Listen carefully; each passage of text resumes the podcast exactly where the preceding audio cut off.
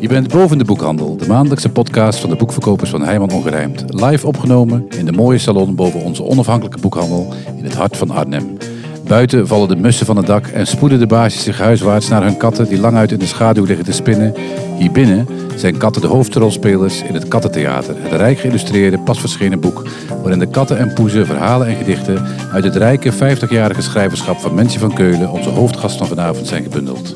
Ook hier aan tafel jullie vaste presentatoren. De nooit kattige, maar evenmin poezelige boekverkoper die net zoveel van katten houdt als van literatuur. Marleen Pelle. En Frank Tazelaar, de man die overal poëzie van weet te maken. Vooral van zijn kat Charlie. Je luistert naar Radio Heijman, live boven de boekhandel.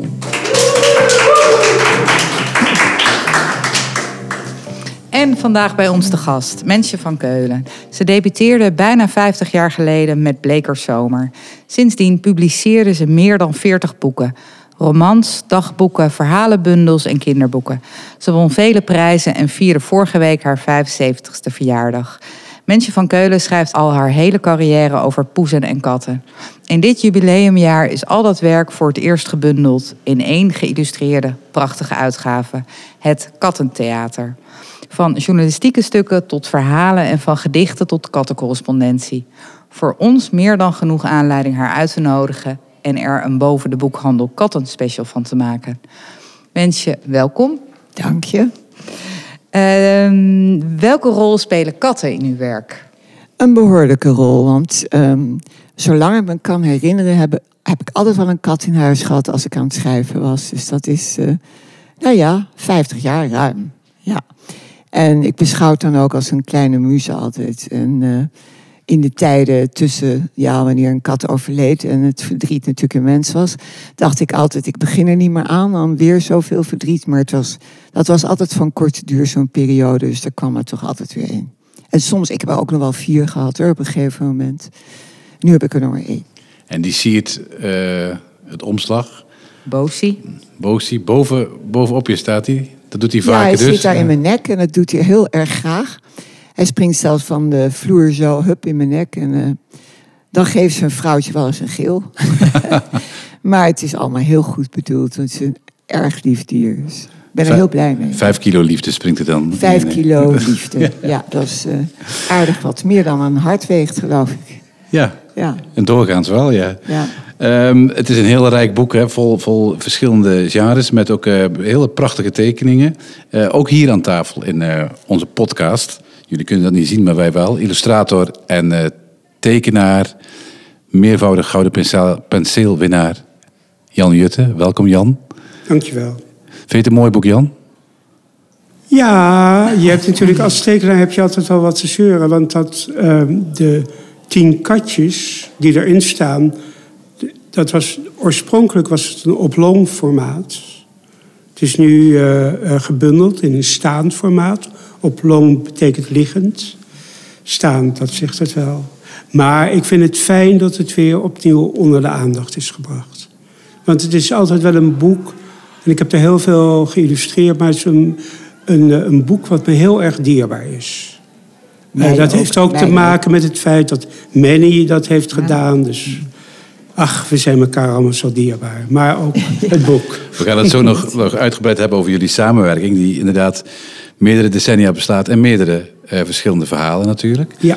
Um, maar ik wil eerst, eerst even naar een citaat. Uh, en uh, misschien kunt u daar uh, wat toelichting bij geven. I can say with sincerity that I like cats, but I can give very good reasons why those who despise them are wrong. Ja, dat is Emily Bronte. En ik denk niet dat er veel mensen zullen zijn die weten dat ze dit kleine essay heeft geschreven over de kat. Ja. Uh, ze was toen met Charlotte Bronte in Brussel om Engels te leren. Of sorry, pardon, om Frans te leren. Ja. Ja. Uh, en uh, ze, ze, was daar trouwens erg ongelukkig. Want ja, die drie zusjes die gingen nooit van huis. Die waren altijd aan het schrijven. En dat is natuurlijk het ontzettend mooie ervan. Dat je Jane Eyre natuurlijk van Charlotte Bronte. En nou ja, Woeste Hoogte, wat ik een nog veel beter boek vind. Dat je zo wereldberoemd kunt worden. Hoewel je altijd thuis was en ja. altijd maar je fantasie liet gaan. Ja. Uh, dat spreekt me wel aan. Maar dit kleine stukje, dat schreef ze dus in Brussel als een vingeroefening. Le chat. Het is echt maar heel kort. En Ja. toch weet ze in dit kleine pleidooi zo'n lans te breken voor de kat. Tegenover de vreedheid van mensen. Ja, ja er staat een heel mooie, heel mooie zin in. Wat de, wat de mens aan de kat hypocriet vindt, acht hij bij zichzelf beleefdheid. Ja, ja. Een diep inzicht. Ja, dat vind ik van groot inzicht getuigen. Ja, nog meer. Mensen weten altijd wel eh, de manier waarop ze dieren gebruiken of misbruiken te vergoelijken. Buiten, buiten wordt het, Buiten is het feest, want buiten is het feest. er valt een doelpunt. Misschien wel goed om even te zeggen, vanwege wat kleine technische problemen is deze opname iets later begonnen. En ondertussen wordt er gevoetbald. Frank, jij weet eh, Nederland tegen, Oostenrijk. Nederland tegen Oostenrijk. tegen Oostenrijk. Ehm, lag op het ehm, puntje van mijn tong. Van- vandaar dat we af en toe wat, eh, wat bijval horen. Maar het kan ook zijn eh, eh, dat het bijval was voor de, het inzicht van eh, Emily Bronte natuurlijk. Over, Nou, graag. kat. Ja, graag. Er mag nog geen publiek bij zijn, Ja. maar buiten. Ja. Ach, Nee, ik denk- ja, ik denk want, dat die, En het is, eh, bedoel, alles voor de literatuur. Hè? Ik denk dat, Ja. eh, dat dit een gedenkwaardige avond is... waarin we inderdaad Emily Bronte's eh, visie op, ehm, op de kat aanhalen... en het publiek juicht. Dat is eh, zeldzaam. Ehm, de- Ze hield ook van honden hoor, sowieso van dieren. En Ja. ik heb toen het dorpje waar ze woonde, Howard, waar haar vader eh, dominee was en waar ze allemaal in die pastorie woonden. Ja. Daar zag ik ook de, nog de halsband van haar hond. Ja, En als je dat dan ziet en weet dat ze met die hond in die halsband heeft gelopen, ja, dat zijn van die details waar je vol Ja, van schiet. ja dat is, dat is eh, de historische sensatie inderdaad. Ja. Nu, zijn, nu zijn we toch hè, bij de hond. Ehm, eh, we hebben natuurlijk een avond in het teken van de, van de kat. Maar we zeiden eerder al, Jan, Jan Jutte zit hier. Tackle, tackle-eigenaar, tackle-bezitter, hoe zeg je dat? Tackle-baas. Ehm, de, de hond, er is geen tegenstelling voor u tussen de... de- Nee hoor, nee. In mijn jeugd hadden we altijd honden. En Ja. eh, nou ja, toen mijn vader mijn moeder eh, verliet, ehm, toen nam zij een kat. Dus, Ja. ja en toen is- ontdekten wij ook hoe ontzettend grappig een kat Ja. is. Ja. Is een kat ehm, als literaire muze, ehm, als literair personage, zoals ook in, in, in, in uw werk eh, veelvuldig zien, ehm, is, is de kat dienstbaarder aan de literatuur dan de hond? Oeh, ik vermoed dat die wat vaker voorkomt. Maar je hebt schrijvers gehad die van honden houden, schrijvers die van katten houden. Ze zijn wel, ja, je hebt ook eigenwijze honden, je hebt ook hele slaafse katten. Dus er is in fe- feite niet zo heel erg veel verschil. En zeker niet als je gewoon van je huisdier houdt, Ja. natuurlijk. Maar ja, er zijn natuurlijk kleine verschillen. Ik bedoel, de aaibaarheid van een kat, het, het springen van een kat. Ik heb een keer een kat gehad die een, eh, een hoe noem je dat, patella luxatie, hè, die een uitslaande poot had. En bij een hond kan je dat bijvoorbeeld goed laten Ja. opereren. Maar mijn kat is dat moeizaam, want dan moet je hem heel lang in een hokje opsluiten, omdat zo'n dier steeds wil springen. Ja. Dus er zijn dat soort fysieke verschillen bijvoorbeeld. Maar als het gaat om affectie, en, dan denk ik niet dat het zo erg uiteenloopt. Nee. Nee, dus het, het is, gaat vooral omdat het een huisdier is. Het is een huisdier, het kent je. Er is natuurlijk een zekere eigenwijsheid bij een kat. En doet vaak onverwachte dingen. Ze ze hebben soms een vast patroon en ineens hebben ze toch weer een ander plekje. En ineens is er weer een, een wijziging. Ja, god, het, is altijd, het heeft iets komisch. Ik Toch leidt er dat- altijd van op. Toch leidt het tot heel veel enthousiasme. Als we dan, naar aanleiding van dit, dit boek, een, een avond over de, de, de kat organiseren, dan is iedereen heel enthousiast. Hè? Alle medewerkers in de winkel. En eh, ik denk dat als we een hondenspecial hadden georganiseerd, dat het anders was geweest. Nou, dat, ja, dat, dan had je mij ook gekregen hoor. Ja. Ik hou ook van honden. Ja, ik hou, ik hou ook van honden. Ja. En ik heb trouwens een kat die, eh, ja, die loopt een bandje en dan kan ik zo eh, aanlijnen. Dus ja. Ja, Ik heb hem wel eens voor in de deur, in een, in een plantsoentje voor mijn deur. En mijn kleinzoon liet hem uit, maar die kon de riem niet houden. En toen schoot hij los. En er is een vijver in het plantsoentje. Die schat, kat die schoot de vijver in. En die kwam er dus druipend uit. En schoot daarna de, rozenstruiken in, allemaal doornen en zo. En ik dat beestje opgepakt. En binnen begon hij zich te wassen. En het was weer over. Ja. Dus- dus dat viel weer heel erg mee. Maar toen zei ook iemand: Oh, kijk dat arme hondje daar. Oh, hij is bruin, hè? Die kat Ja, is ja, goed. Die kon, ja, je hebt zelfs katten die kleiner zijn dan een kat. ja. Chihuahua of zo. Hè? Dus, eh, ja tackles zijn natuurlijk ook. eh, nou, hij heeft best grote tackles hoor. Nou, normale tackles die hebben, die hebben toch wel een beetje postuur. Tegenwoordig zie je allemaal van die modieuze varianten. Oh, dit wordt wel een kinologisch praatje. Daar zijn we niet voor. Ik, eh, overigens ben ik geen tacklebezitter. Die tackles bezitten mij. Oh, die- ja, ja, die bezitten die mij. kat heeft mij. Ja, Dus ja. Dat, dat is toch wel een groot verschil. Ja. Ja. Ja. Even naar het eh, boek. Ehm, we hebben ehm, een, een vrolijk gedicht gekozen met de vraag of u dat zou willen voordragen. En u zegt, dat wil ik wel doen, maar dan in het... Ja, dat is En- met Tony Tijger. En die is geïllustreerd, dat, of het dier is geïllustreerd door Jan. Ja. En het aardige is ook wel, nu in dit geval wel zo aardig omdat Jan erbij is. Omdat, eh, ja, God, de tijger is natuurlijk ook een, eh, hè, een katachtige. Vandaar dat hij ook in het boek is opgenomen. En die tekening is zo prachtig. Want je ziet hem echt glorieus zitten. Met nog het staartje van een tackle uit zijn bek. Want de tandarts waar die komt, luister maar goed, dat is een tackle. Ik doe hem op zijn Haags. Tony Terger. Tony Terger had zo'n tandpen, tranen rolden langs zijn toet. Tony, ja, zijn tweelingzus, zei Tony, weet je wat jij doet? Nam meteen naar tandarts Tekkelas, anders is het straks te laat. Want dan klettert jouw gebitje tand voor tand totaal op straat. Toen zat Tony niet veel later trillend in de tandartsstoel.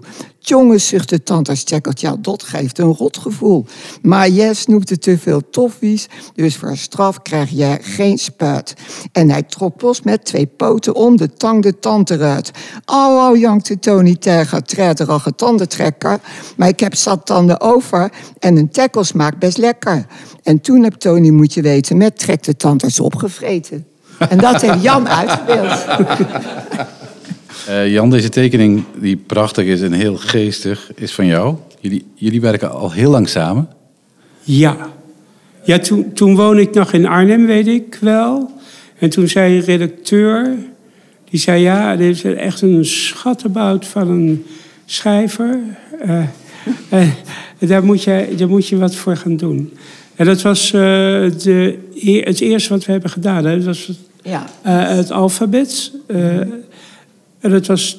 Dat, was, dat werd... eh, Ik denk dat 21 jaar geleden aan begonnen, want het kwam 20 jaar geleden uit. nee, veel langer, man.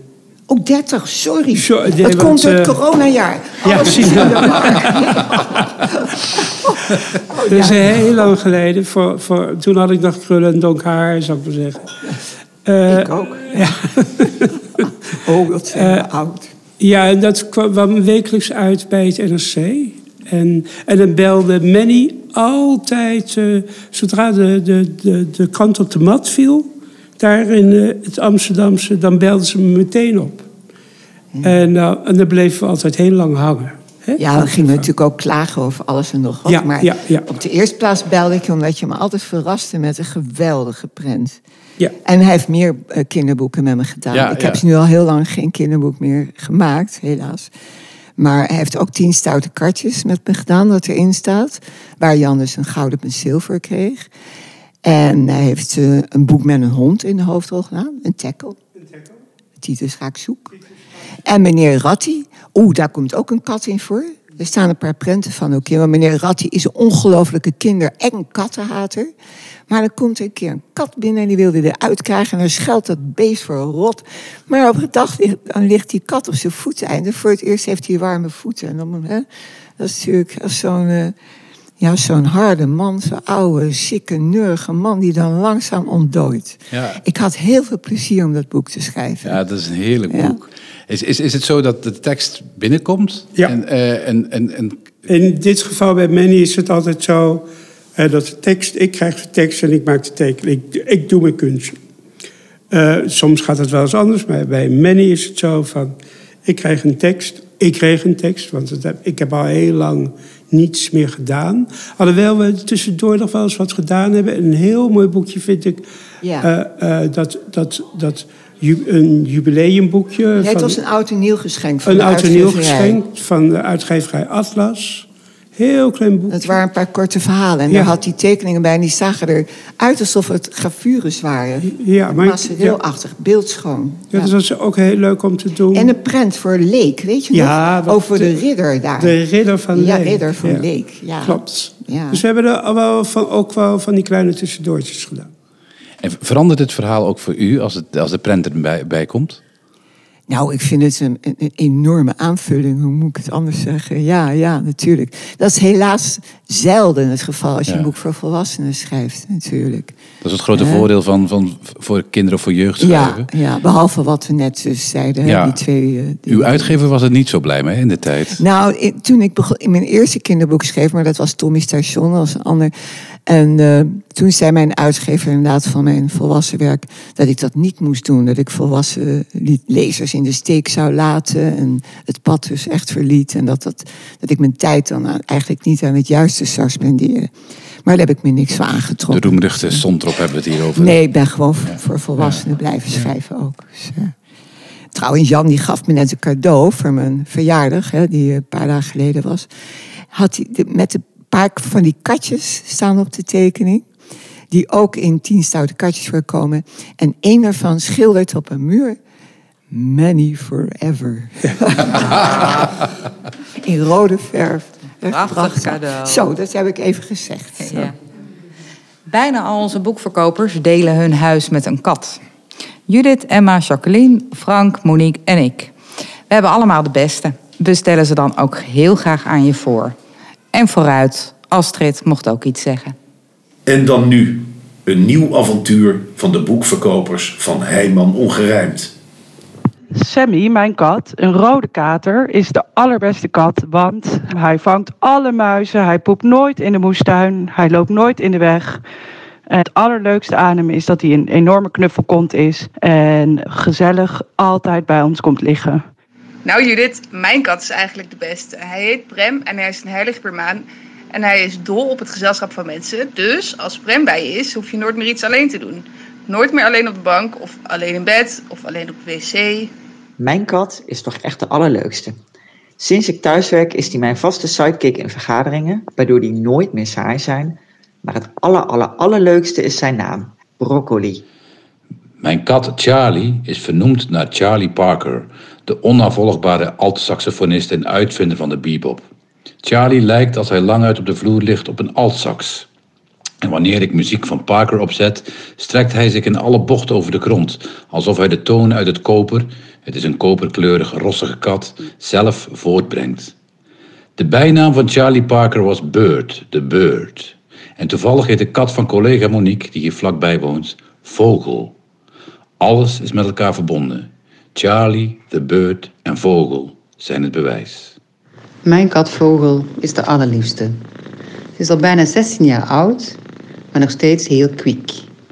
Als de deurbel gaat, rent ze als een idioot keihard naar buiten. En als ze in haar slaap van de bankleuning valt, is ze vaak net nog snel genoeg om haar klauwtjes in de leuning te slaan en niet met een doffe klap op de grond te vallen. Vaak brengt ze ook nog cadeautjes, zoals bijvoorbeeld een levende ekster, bijna net zo groot als haarzelf, of een goudvisje uit de vijver van de buren. Amy is een klein, aardig en behoorlijk slim katje. Ze is helemaal zwart, op die ene vierkante centimeter aan de achterkant na dan. Die is roze en laat ze vol trots tijdens iedere Zoom-vergadering aan het beeldscherm zien. Met Amy is het alsof er een mini-pantertje in je huis rondloopt. Beter wordt het niet. Ha, lieve collega's. Ik ga jullie teleurstellen, want Nono is de aller allerleukste. Want hij is een hond. Hij is vernoemd naar Nono Feijenberg, uit het zigzagkind van David Groosman. Hij is blind, hij is stoer, hij is altijd vrolijk en hij heeft zulke lekkere fluwelen oortjes dat hij zelfs ons kattenvrouwtje Marleen heeft verleid. Ik heb, um, ik heb hier een boek voor me liggen um, van Coetzee, um, De oude vrouw en de katten. En daarin vraagt de zoon aan de moeder, uh, stelt de zoon aan de moeder de volgende vraag. Maar als katten geen individuen zijn, moeder, als ze niet in staat zijn individuen te zijn, als ze alleen maar de ene na de andere belichamingen van de platonische kat zijn, waarom heb je er dan zoveel? Waarom heb je er dan niet maar eentje? Zijn moeder negeert de vraag. Een kat heeft een ziel, maar geen karakter, zegt ze. Als je het verschil kunt begrijpen. Ja, ik heb het boekje ook gelezen en ik hou van Coetze's werk. Ja, weet ik. Ja, en ik, uh, Elisabeth Costello, hè? Ja. ja ik heb al, al het andere ook gelezen. Vooral The Lives of Animals, wat ik echt een geweldig boek vond. En Disgrace, waarbij ik aan het eind moest huilen als de hond geëuthanaseerd wordt. Dus dat gaat dan helemaal niet over een kat. Schiet me nu ineens te binnen, want ik, je verrast me hier nu mee. Een ziel, ik geloof dat ieder dier, ieder levend wezen wel een ziel heeft. Daarom zit het me ook zo dwars dat mensen vaak vanuit een religie kunnen doen alsof het dier zo ver beneden je zou staan. Ik vind dat niet. Het, uh, ieder dier kent ook doodsangst. Zelfs, ja, ik bedoel, het is niet echt te vergelijken, maar zelfs een pissebed loopt voor je weg of een zilvervisje. Het ontkennen daarvan, het is uh, wegkijken. Koetse schrijft ook, dat staat toch, dacht ik ook hier in van het glazen paleis midden in de stad zetten. En dan naar het abattoir in en kijken. De, als mensen dit, uh, daarnaar ja, kijken, of ja. ze dan nog vlees, eten. vlees willen eten. Want wie wil zijn eigen dier doden? Het zit nu allemaal in het verborgene. Ja. Het gaat natuurlijk ook over dat, dat elke kat uniek is. Hè? Dat elke ja, kat... want ze heeft een ziel. Maar ik, als ik denk aan de kat die ik allemaal gehad heb... waren er toch heel veel die allemaal eigen trekjes hadden. En ook eigen gezichtjes, kan je wel zeggen. In, in, uh, in het kattentheater staat een heel mooi verhaal over uh, een, een, uh, de kat Kwaddertje. Dat is heel lang geleden. Dat is, lang dat is een geleden, van mijn ja. eerste. Ja.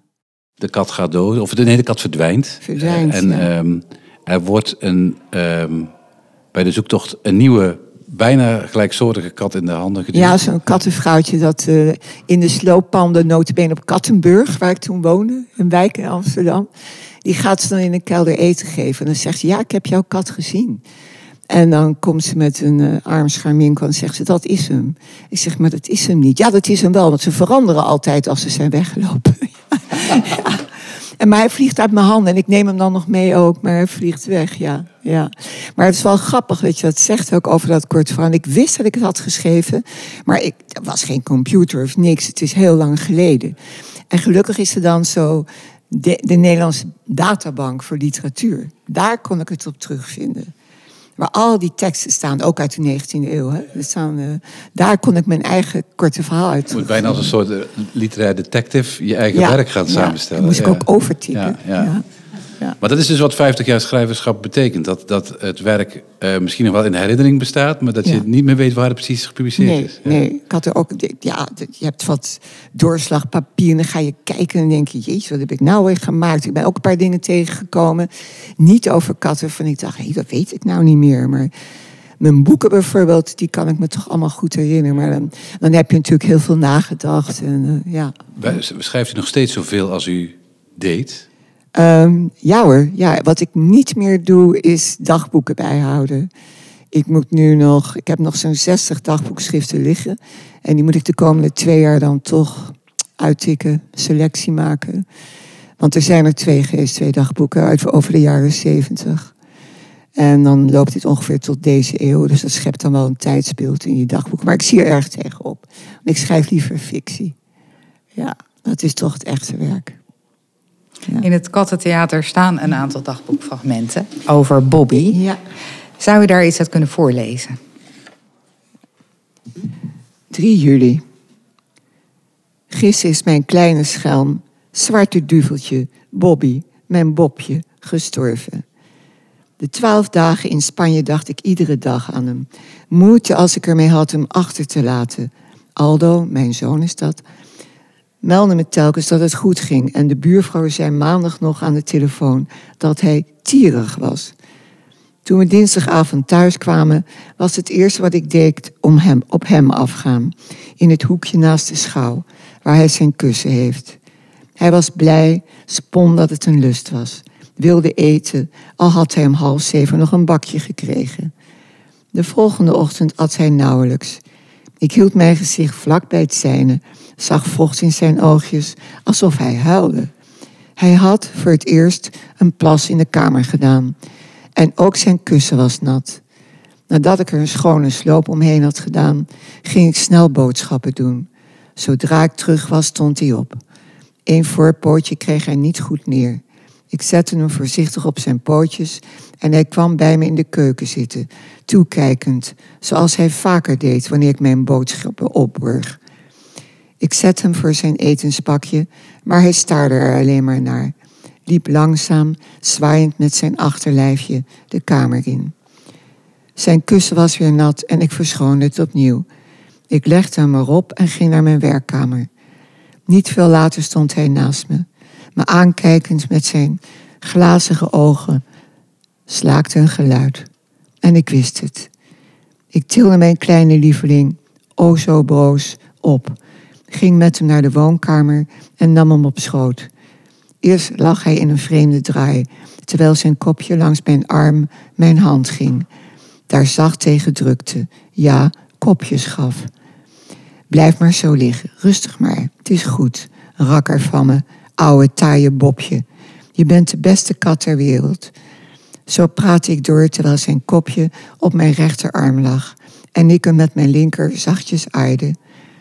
Zijn pootjes trilden, zijn tandjes klapten af en toe op elkaar. Hij bewoog vreemd en aan zijn buikje zag ik hoe hij zwoegend ademhaalde. Was het een epileptische aanval? Maar dan zou hij uit kunnen komen. Zou hij straks moe zijn, gaan slapen en daarna zich weer laten horen, weer spinnend bij me liggen. Nou ja, het loopt heel triest af. En ik zit, uh, ik merk dat hij, uh, dat hij uh, dood is, dus ik ben helemaal van slag. En mijn man komt op dat moment thuis en ik zeg tegen hem: Bobje is net, Bobby is net dood gegaan. En mijn man roept, ging, ging huilen en die riep: Kutkat! ja. Nou, dan beschrijf ik hoe, ik, uh, hoe we naar het crematorium gaan. Wat ik ook verschrikkelijk vond. Het is natuurlijk ook niet de enige keer dat ik er kwam. En uh, nou ja, wat, wat alle prijzen kosten van de dieren die gecremeerd worden. En uh, ja, op, langs de snelweg kom ik ook nog langs zo'n bord. Uh, weet je wel, met Bobje of Bobbik of Bobby. Bob, daar kan je mee thuiskomen. Oh. En ik interpreteerde dat helemaal naar Bobby. Ja. Nou ja, en dan, ik haal zijn as ook op. En mijn zoon zegt dan ook... Nou, nou kan hij toch een keer voor buiten spelen als je die as verstrooit. Maar het urntje staat nog steeds op mijn bureau. Ik heb er ook een versje opgeschreven. Een tekeningetje gemaakt. En uh, trouwens, toen ik mijn zoon belde om te zeggen dat Bobby was, dus was gestorven... toen zei mijn zoon, die was uh, ja, puberleeftijd nog... die zei, begon ook te huilen, die zei... nu is mijn jeugd definitief voorbij. Ah, goed. Even een slokje hoor, toch even. Ja. ja, ieder kat afscheidt ieder, nou ja. Met mensen ook natuurlijk. Je bent in de rouw. Hè? Het, uh, je mag het misschien niet echt vergelijken, maar het is een huisgenoot, zoals ik al zei. Nou ja, en dan aan het eind, um, november 2019. Enkele maanden later maakte ik een kleine tekening van Bobby op het deksel van de urn. In een cirkel eromheen schreef ik: Van wat mijn trotse kater was, rest nu alleen een beetje as. De urn staat nog altijd op mijn bureau. Naast de urn van Louis, een grappig, alleraardigst, maar helaas ziekelijk katertje, dat vorig jaar 2,5 jaar oud overleed. Het uittikken van de dagboeknotities greep me zo aan dat ik troost zocht bij Bosi, een intens lieve abbessijn. Ook hem fluister ik toe dat hij de mooiste, liefste, beste kat van de wereld is. En ik meen het, zoals ik het bij Bobby en mijn andere katten meende. En zoals een Engelsman het meende toen hij in de grafsteen liet bijtelen. To the world, he was a cat. To me, he was the world. Mm -hmm. ja, Bobby. Yeah. En toen kwam Bosie 1 en die is um, dus vier jaar geleden overleden. En nu heb ik Bosie 2 en daar, aan dat Bosie heb ik een... Uh, ik wou Bobby ja, Bobby nee, Bobby no, Bo, Bosie C. Zo maakte mijn man en ik toen een nieuwe naam. En toen dacht ik, ja, het, is toch, het, lijkt, het lijkt toch wel erg op de naam van de minnaar van Oscar Wilde. Die Bosie heette, maar dan met een E aan het eind. Dus mijn, de kat die ik nu heb heet Bosie. Naar de minnaar. En die is ook... Uh, net zo uh, minnaar, kan ik wel zeggen. Ja. Maar niet zo, niet zo akelig als de minnaar van Oscar Wilde. Want daardoor kwam Wilde in de gevangenis. Ja, dat was een heel Nee, dat ziet mijn kat mij niet aan doen. Ja. uh, we gaan even hiervan bijkomen en luisteren naar Stan, onze correspondent beneden. Die gaat bellen met huisauteur Marcel. Merci. Uh, ik zit weer beneden. Deze keer niet met een debutant, maar speciaal voor de kattenspecial heb ik Marcel van Roosmalen, onze huisauteur, aan de telefoon. Marcel, welkom. Dankjewel, Stan. Jij hebt twee katten, heb ik begrepen. Ja, ik heb, uh, we hadden eerst twee andere katten, Theo en Hermine. Maar die, uh, die zijn weggelopen. En toen hebben we twee andere katten genomen. Jozef is een zwarte kater en zijn zus, Olga, is een gevlekte vrouwtjeskat. Ik heb nog nooit zulke aanhankelijke beesten meegemaakt als deze twee. Als ik wegga, lopen ze met me mee. Ik vraag er niet om. Ze eten braaf hun bakjes op. Ze doen eigenlijk al hun behoeftes in de tuin, wat ik prettig vind. Vroeger eh, had ik geen huis met een tuin. En ik vind mensen die katten houden op hele kleine ruimtes. Beetje viezig. Maar daar hebben we hier helemaal geen last van. De Jozef en Olga zijn echt fantastische katten. Heel lief.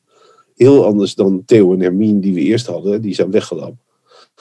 Dus dat zijn echt hele bijzondere kattenstam.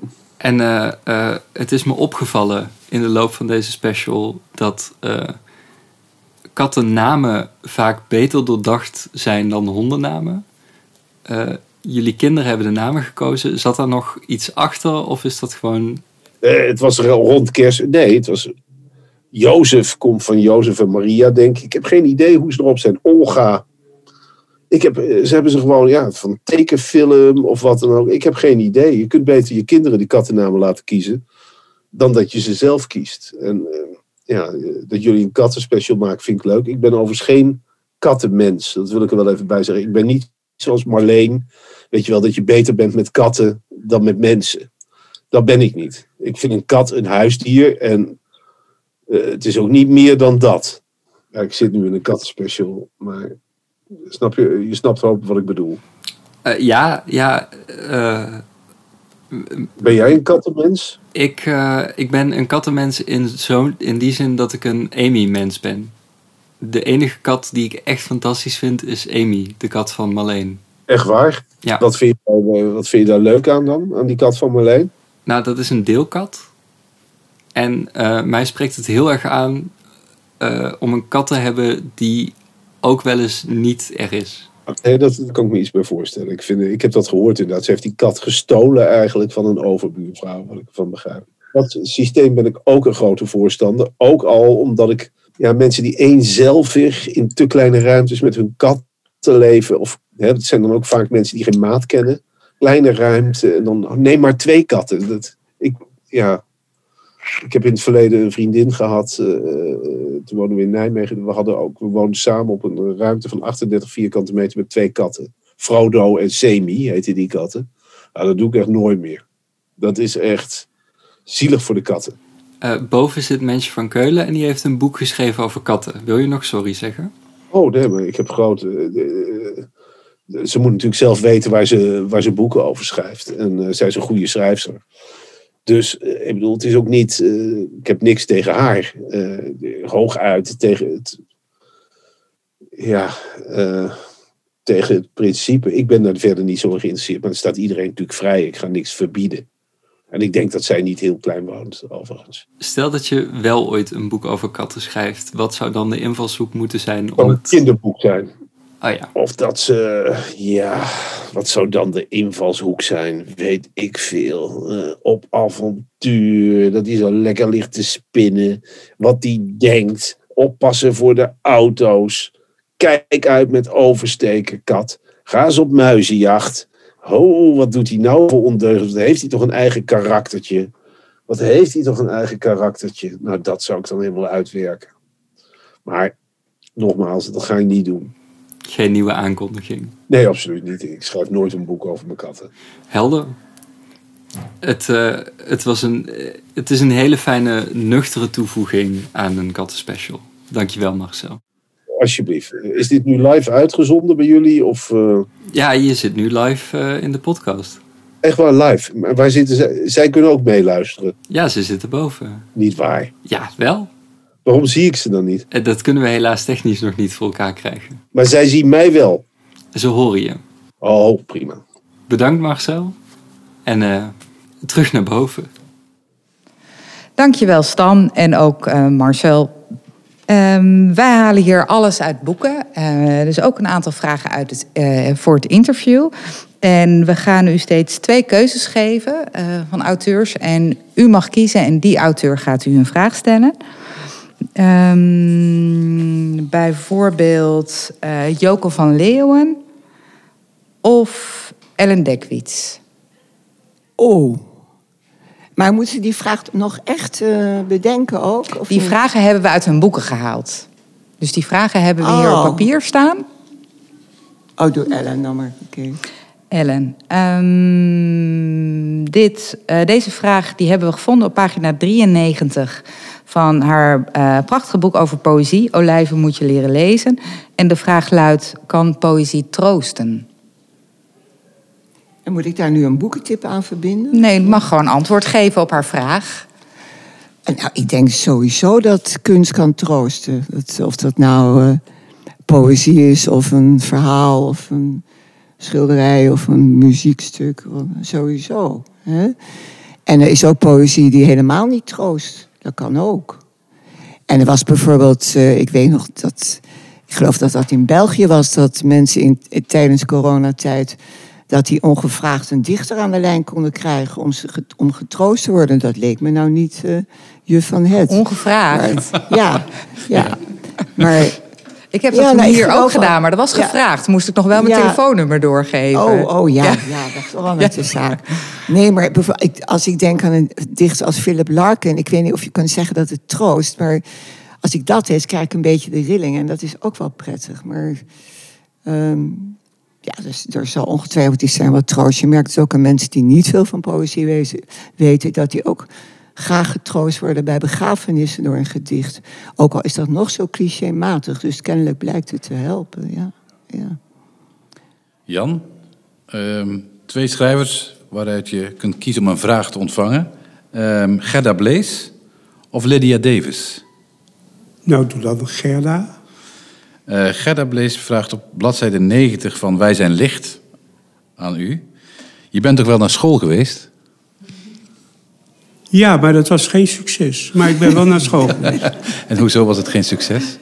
Uh, ik, uh, om het in perspectief te, te zetten, ik ben nu 67. en ik heb het gevoel dat ten tijde toen ik naar de middelbare school ging, uh, degenen die voor de klas stonden alleen maar bestonden uit sadisten. Ja, uh, fantasieloze wezens die daar neer waren, werden gezet. En ik, veel later kwam ik erachter dat het ook anders kon. Maar ik heb echt geen leuke mensen gekend. Leven die leraren nog? Nee, die zijn al lang oh, dood. Oh, dat kan je maar. Die branden eeuwig in de hel. Maar toch heeft u... Dat was op de, zelfs op de lagere school, wat nu het basisonderwijs, op één na. Dit was een hele man met verbeelding en, en, en kon prachtig vertellen. Maar ik heb heel veel mensen. Ja, ik heb, heel, ik heb een. Ja, daarom ging ik er nooit zo vaak naartoe.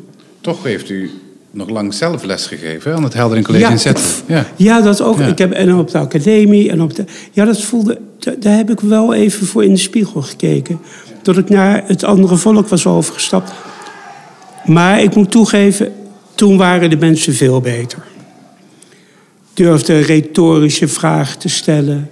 Kwamen met mooie boeken aan. Hadden voldoende verbeeldingskracht. Niet natuurlijk iedereen maar wel een aantal. Ja.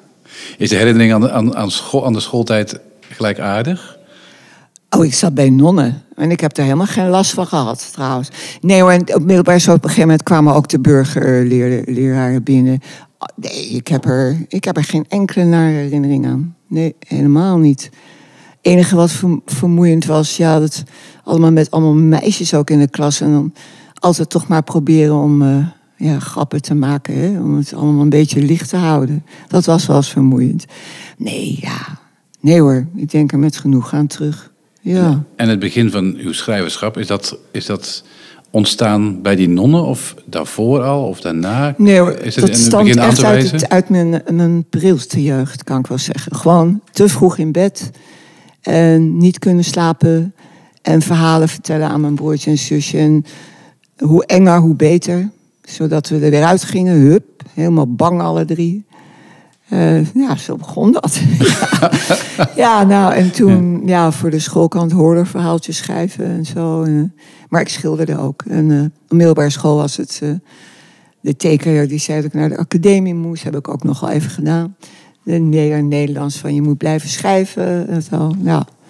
En toen is het ook een tijdje... heb ik het allebei gedaan. Ja. ja. Dus ja, en ineens ben je dan oud en dan ligt het allemaal achter je. En dan, soms, ja, dat vind ik vreselijk. Denk ik, hoeveel tijd heb je nog om allemaal nog veel te maken? Maar soms denk ik ook, ben wel blij dat ik niet meer hoef te beginnen. Jij dat niet, Jan?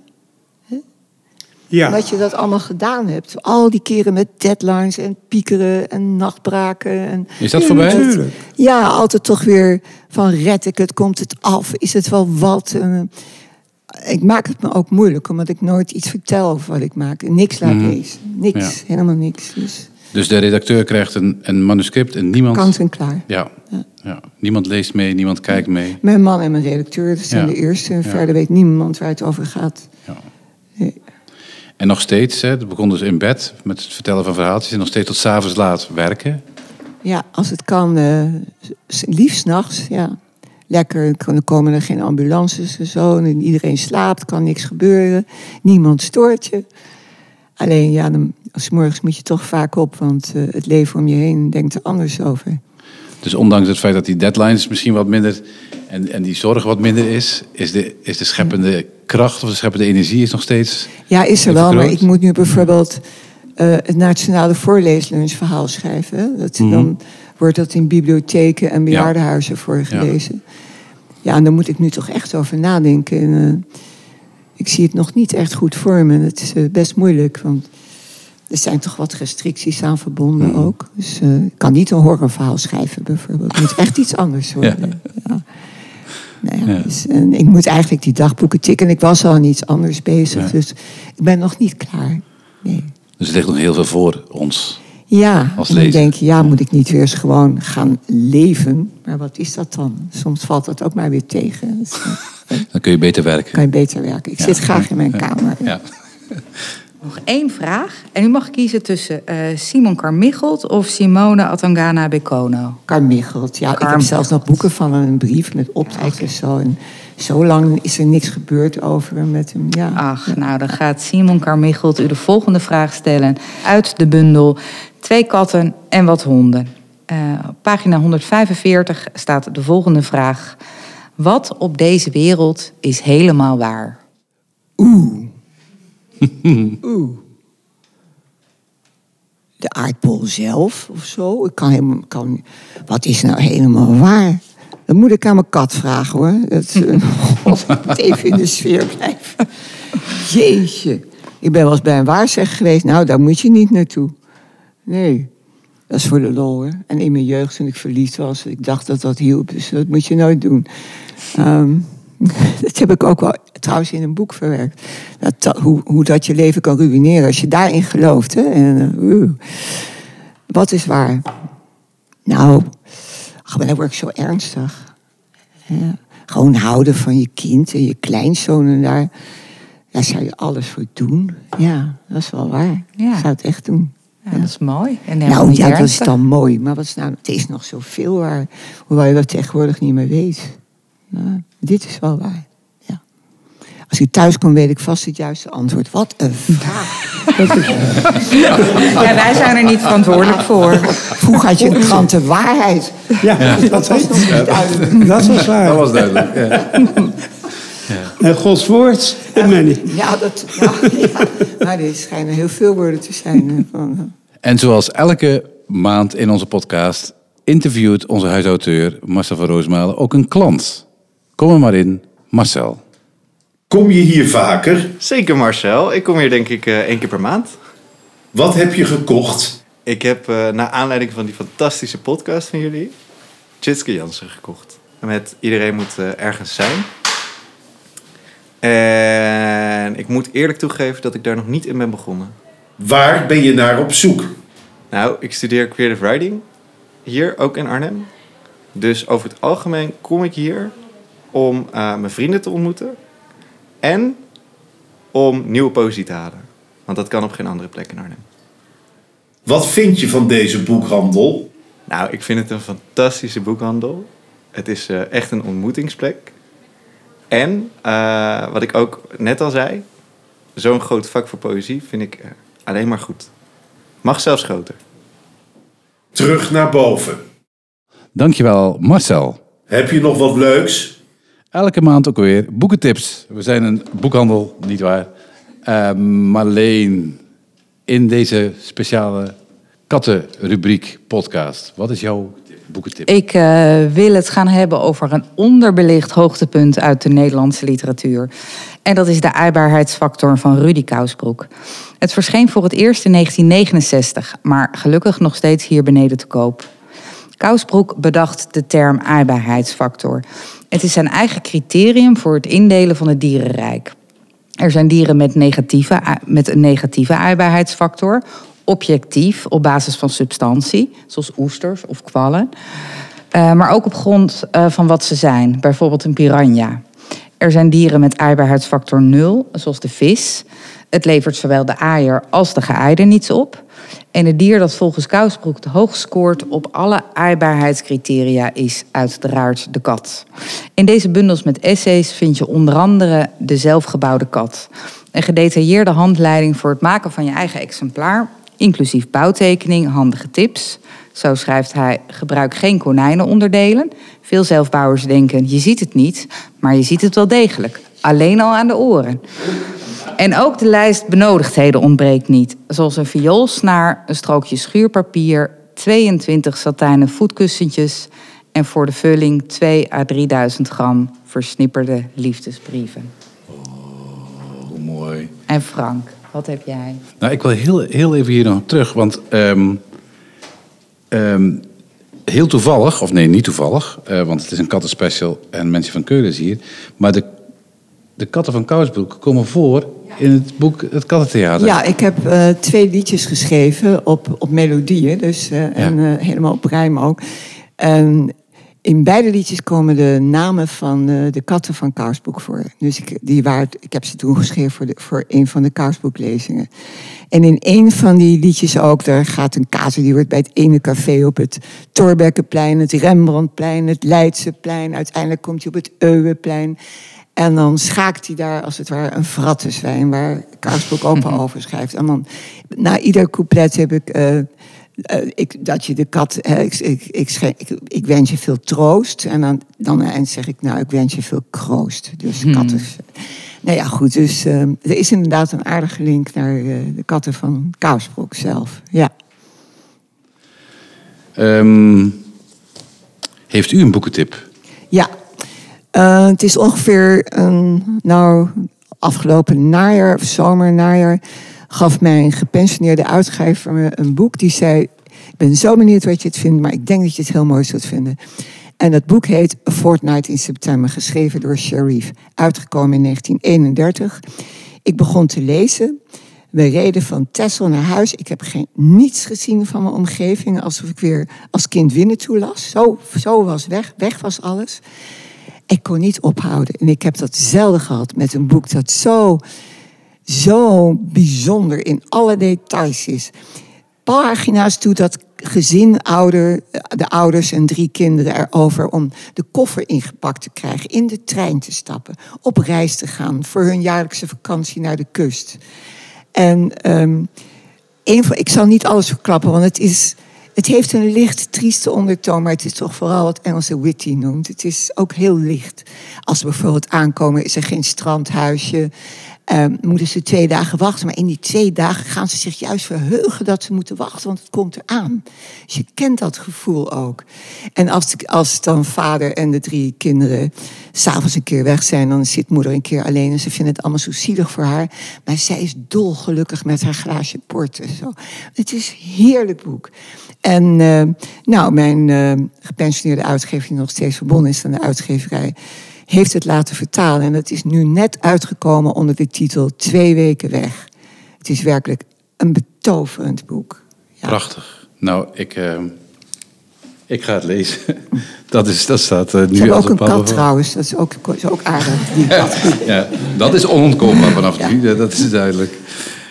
Nou, ik heb ook nog een boekentip. Ik heb, hij, hij is al genoemd. Hè? Uh, het, het prachtige... Um, uh, de oude vrouw en de katten van Coetzee. Ik vind het heel moeilijk om over dit boek te spreken, want het is een reeks korte verhalen met. Ja, ja hoe, hoe zou je het moeten zeggen? Het is ook een verzameling, sommige dingen zijn al gepubliceerd. Zijn al gepubliceerd, ja. maar samenhangend heeft, biedt het wel ja, een heel diep filosofisch inzicht. Wel voor je. Ja, voortdurend. Ja, is een uh, alter ego. Ja, Elisabeth Costello natuurlijk, Ja. die voortdurend nadenkt over wat literatuur is. Wat het Ja. is om zoon te zijn, wat het is om, Ja. om, om moeder te zijn. en hoe mensen in elkaar steken, ja, hoe ze ten opzichte zijn. van dieren eh, zich gedragen. Ehm, maar ook een onvergetelijk beeld van een, eh, een, een moordlustige, woedende hond. eh, dat me nooit meer los zal laten. Nee. De oude Nee. vrouw en de katten van Coetzee. Ehm, en we hebben ook nog een tip van onze boekverkopers beneden. Van een van onze boekverkopers beneden. En deze keer heeft Stan, onze reporter beneden, eh, Wenda voor zijn microfoon. Dankjewel. Eh ik zit beneden met Wenda. En eh, Wenda, jij wilde het heel graag ook nog even over een boek hebben. Ja, klopt. En het, het, het boek heet Het Missiehuis van Carrie Davis. En eh vond ik een van de mooiste boeken die ik afgelopen tijd, lange tijd gelezen heb. En ehm, ik vind vooral haar stijl heel erg mooi. Zij schrijft ontzettend helder. En eh, het hele, ja, vrij korte zinnen. En ze maakt eigenlijk hele beeldende hoofdstukken. En ze heeft eigenlijk heel veel inzicht in haar, ja, in personage, maar in, in, in eh, psychologisch inzicht. En haar hoofdpersonen zijn vaak ook een beetje zachte, zachte mensen, of soms een beetje klungelige mensen. Maar ik vind het mooi dat ook in dit geval, net als in haar vorige boek West, is het een, gaat het over een eh, man van rond de 50, een bibliothecaris die problemen heeft op zijn werk. En eh, besluit om naar India te gaan om eigenlijk tot rust te komen. En hij ziet eigenlijk een soort heel nieuw leven voor zich daar in India. En dat hij denkt van, misschien is dit eigenlijk wel de bedoeling. Of misschien kan ik hier iets betekenen. En eh, het speelt zich af in 2014, eigenlijk een beetje net voordat er eh, verkiezingen zijn eh, waarin Modi, dus de huidige premier, wordt gekozen. En de hoofdpersoon is Hillary Bird, heet hij. Hij heeft dus eigenlijk niet in de gaten wat er allemaal speelt op dat moment in India. En dat er dus heel veel eigenlijk al onlusten aan de gang zijn. En eh, dat gaat eigenlijk heel erg langzaam heen. En dat gaat dus, nou ja, uiteindelijk gebeuren er allerlei dingen. Ja, Ja. Bird. Net als de kat van Monique. ja, net als de kat van eh, Monique. Ja, Ja. klopt. Caris Davies, Het Missiehuis. Caris Davis, het missiehuis. We leggen hem eh, in grote stapels bij de kassa. Heel goed. Dankjewel, Wenda. Ja. En eh, terug naar boven. Dankjewel Stan. En dan is het nu tijd voor het hoogtepunt van deze uitzending. Elke keer weer. Marleen, aan jou het woord. De prijsvraag. De prijsvraag. In de vorige aflevering stelde ik de vraag in welk boek van Arnie M. G. De hoofdpersoon ecoterroristische motieven heeft. Ehm, het juiste antwoord was Pluk, die van de Pettenflat. Stan, onze correspondent beneden, heeft onder de goede inzenders eh, twee winnaars getrokken. En dat zijn Lot van der Mieden en Wijnanda Willemsen. Zij winnen een gesigneerd exemplaar van de aardappeleters. Eh, Stan zorgt dat het bij je thuis wordt bezorgd. Gefeliciteerd. En dan hebben we ook nog een nieuwe vraag. Uiteraard is dat een kattenvraag. Eh, dit keer willen we weten, wat is de naam van de kat van Hermelien uit Harry Potter? Het antwoord mag zowel in het Nederlands als in het Engels gegeven worden. En mail het naar radio.heimanongerijm.nl en maak dit keer kans op een gesigneerd exemplaar van het Kattentheater.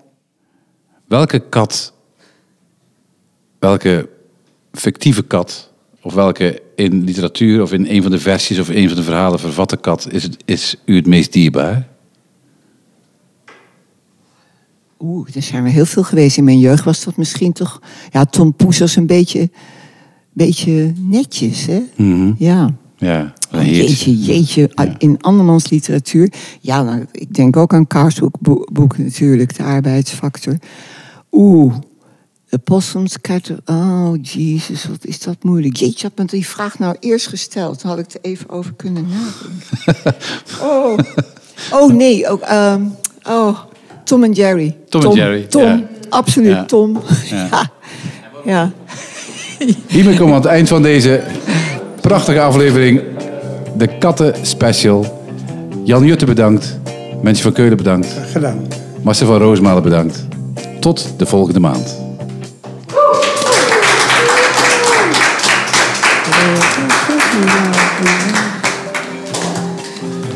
Zo. wordt het Zie je wel? Zit er toch op. En nu staat er in het draaiboek voetbal kijken. Ja, hè? Volgende maand gaan ze dit gewoon weer doen.